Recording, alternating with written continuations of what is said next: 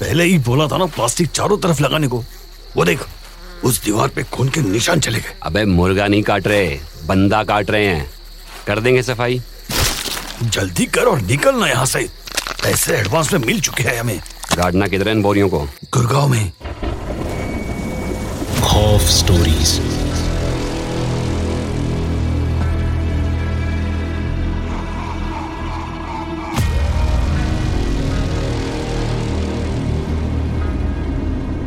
इंसान को अकेलेपन से डर लगता है। वो डर सिर्फ़ अंदर का नहीं होता। अकेलेपन में यह महसूस होता है कि कोई ऐसी बात ना हो जाए जो ना देखी, सुनी या महसूस की गई हो। और भीड़ में इंसान सोचता है कि वो महफूज है। अगर कुछ होगा तो उसे भीड़ बचा लेगी। लेकिन अगर भीड़ में रहकर भी इंसान बिल्कुल अकेला हो तो अगर भीड़ में भी डर पीछा ना छोड़े, अगर भीड़ ही उस डर का कारण बन जाए तो इंसान क्या करेगा? कुछ ऐसा ही महसूस किया दो दोस्तों ने, अमित और सुंदर ने। अरे भाई सही जगह आए हो तुम लोग। ऐसा फ्लैट जो है इतने कम पैसे में और यूनिवर्सिटी के इतने पास मेरे अलावा कोई दिला ही नहीं सकता है। और वैसे भी कॉलेज शुरू हो चुके हैं। तुम लोग लेट हो है कि नहीं? Thank you Pandey ji. लेकिन भाड़ा कुछ और कम हो जाता तो ए भाई अब ज़्यादा तोल मोल मत करो। जो मिल रहा है ले लो और अपनी पढ़ाई पे ध्यान दो है कि नहीं? जी पांडे जी। लेकिन जो घर आप दिखाने जा रहे हैं वहाँ किसी भी तरह की दिक्कत तो नहीं है ना? अरे कोई दिक्कत नहीं। नीचे पार्क है पास में ही खाने पीने की दुकान आसपास इतने सारे घर और घर में दो चार लड़के किराएदार है। सारे के सारे स्टूडेंट्स इस पूरे मोहल्ले की अर्थव्यवस्था ही चलती है स्टूडेंट से। बस लोग क्या कह रहे हैं वो सब दिमाग में मत रखना। है कि नहीं? मतलब? मतलब यहाँ लोग किराएदार को सच्ची झूठी बातें बता के अपने पास ले लेते हैं। जो घर दिला रहा हूँ सब सुविधाएँ हैं उसमें। आराम से रहो। कम से कम तीन महीने। उसके बाद बदलने का मन अगर हुआ तो बताना मुझे, है कि नहीं? अमित और सुंदर दोनों दिल्ली अपनी पढ़ाई करने आए थे और पहले दिन ही उनकी किस्मत देखिए कि ट्रेन 16 घंटे लेट थी। जिस कॉन्टैक्ट को घर देख के रखने के लिए कहा था, उसने वो कमरा भाड़े पर चढ़ा दिया। इंसान कहाँ इंतज़ार करता है? इंतज़ार करती है तो बस किस्मत। और उनकी किस्मत ने उन्हें मिलवाया पांडे जी से। और पांडे जी ने उनकी सारी कहानी सुनी।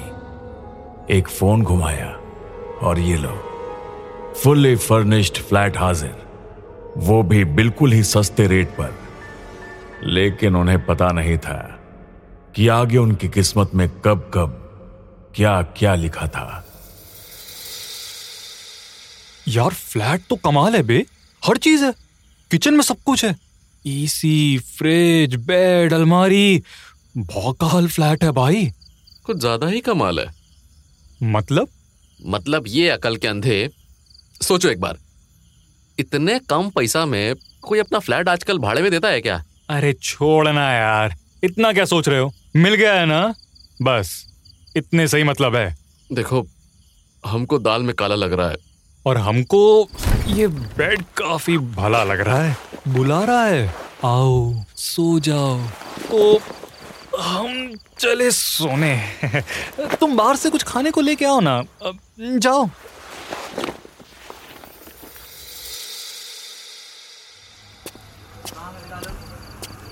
इस गली के लोग अजीब तरीके से क्यों देख रहे हैं? हमको साला अब यह एरिया ही अजीब लग रहा है। अमितवा का दिमाग में तो ताला पड़ा हुआ है। इतना सस्ता कोई घर दे सकता है क्या? खैर पनवाड़े की दुकान से सुट्टा ले लिया जाए। सुनो भैया। आओ आओ। तुम ही आए हो बी ट्वेंटी वन के सेकेंड फ्लोर पर? अबे कुछ तो प्रॉब्लम है यार। ये पान वाला ऐसे क्यों पूछ रहा है? हमा यार हमें क्यों दिक्कत होने लगी? तुम्हें हो तो बताना। प्रबंध कर देंगे। तुमसे पहले वालों का भी किया था। मतलब क्या है? मतलब अगर अभी भी समझाना पड़ रहा है तो फिर टाइम है गुरु। ये लो अपना सुट्टा और पैसा दे दे जाना। क्या बकवास कर रहे हैं सब? रूम में आने के बाद अमित तो बहुत खुश था लेकिन सुंदर को कुछ ठीक नहीं लग रहा था। एक बात और खटक रही थी उसे।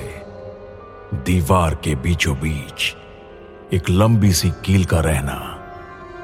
ना ही उस कील पर कुछ टंगा था और ना ही कपड़े टांगे जा सकते थे, क्योंकि वो बहुत नीचे था।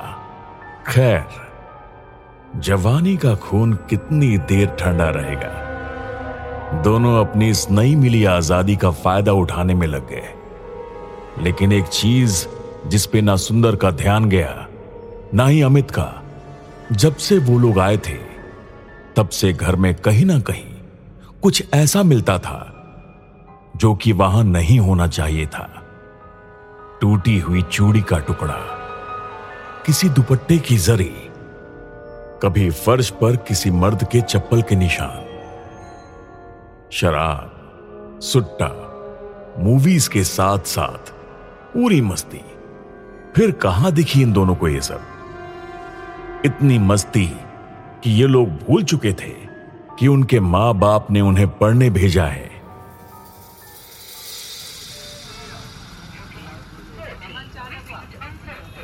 अरे आओ आओ अमित भैया। क्या हाल है? कितना सुट्टा दे दें? पूरा पैकेट ही दे दो। अरे सुंदर भाई दिखाई नहीं दे कई दिनों से। सब ठीक है ना? अबे यार तुम बार बार यही पूछते रहते हो। सब ठीक सब ठीक। अबे क्यों नहीं ठीक होगा हैं? मनहूस हो तुम। अरे अरे मनहूस हो हमारे दुश्मन। अरे आप हमारे रेगुलर कस्टमर है भैया। इसलिए पूछना तो बनता है ना। वैसे आजकल पार्टी साटी खूब जोरों से हो रही है भैया।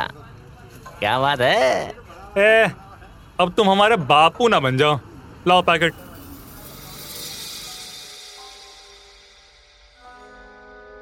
आगे जाकर अमित को यूपीएससी की तैयारी करनी थी और सुंदर को इंजीनियरिंग के एग्ज़ाम में बैठना था। लेकिन आसमान से धरती पर आने में बस एक कॉल की ही देरी थी। एक हफ़्ते की भरपूर अयाशी के बाद जब अचानक से पैसे खत्म हुए तो घर की याद आई और उस याद के साथ साथ बापू के प्रवचन और माता जी के आँसू दोनों लाइन पर आ चुके थे। उसी दिन आकर अपनी अपनी किताबें उठाई और पढ़ाई में लग गए। यार पिछले तीन घंटे से नॉनस्टॉप पढ़ाई कर रहे हैं। एक ब्रेक ले लेते हैं यार। नहीं यार जब तक ये चैप्टर खत्म नहीं कर लेते ना तब तक नहीं। आज बहुत सुनाया है बाबूजी ने। अब एक ब्रेक में तुम्हारा यूपीएससी नहीं छूट जाएगा। और वैसे भी तुमको अभी टाइम है तीन साल तैयारी करने के लिए। अमित को पता नहीं क्या हुआ। बेड से उठकर उसने दीवार पर लिख डाला I will crack UPSC in first attempt वो भी जहाँ वो कील ठोकी थी उसके पास। और उसी गुस्से में उसने दीवार से वो कील ज़ोर लगा के निकाल ली। ये सब ड्रामा करने के बाद वो वॉशरूम की तरफ़ चला गया। लेकिन सुंदर को एकाएक फील सा हुआ, जैसे घर में कोई और भी है। सुंदर को पहले लगा कि वो कुछ ज़्यादा ही सोच रहा है। लेकिन फिर उसे आहिस्ते से कोई अजीब सी हंसने और रोने की आवाज़ आने लगी। मिक्स आवाज़ थी, जैसे एक लड़का और एक लड़की साथ में कभी हंस और रो रहे थे।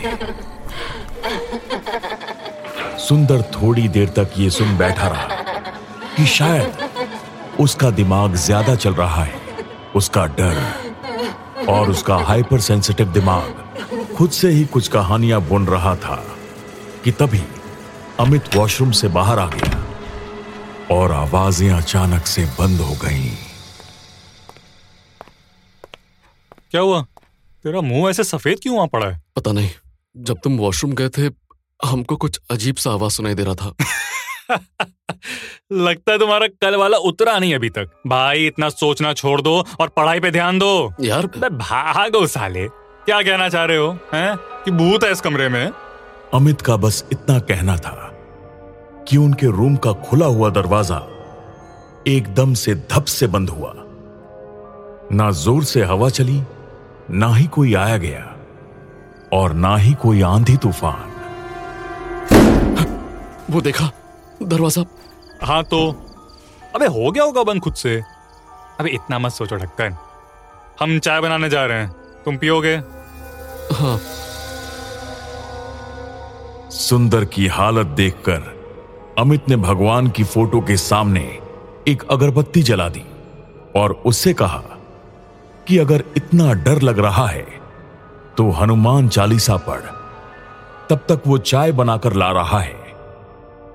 किचन में चाय चढ़ाकर अमित माचिस लेने वापस रूम में आया तो देखा कि मुँह पर चद्दर डालकर सुंदर बिस्तर पर लेटा हुआ है। अमित ने जहाँ अगरबत्ती जलाई थी, वही माचिस रखी थी। वहाँ जाकर देखा तो अगरबत्ती पूरी जली हुई थी, जैसे एक बार में पूरी अगरबत्ती में किसी ने आग लगा दी हो।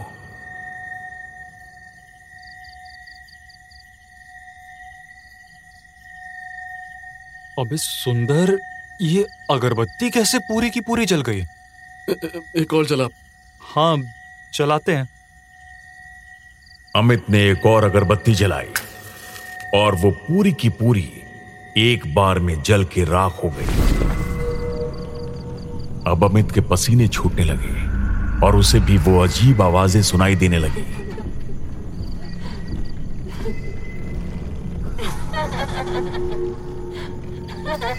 और इधर सुंदर की आँखें अजीब से पत्थर जैसी हो रही थी। वो अब कम बोल रहा था।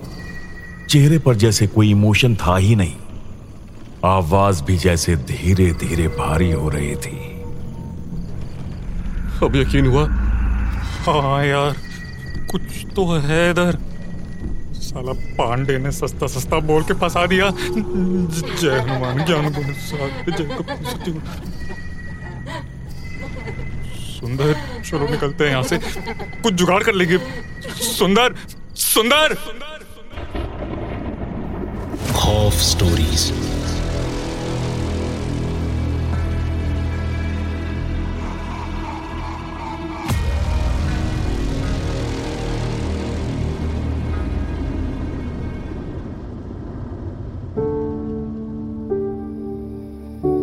Rosebud Productions.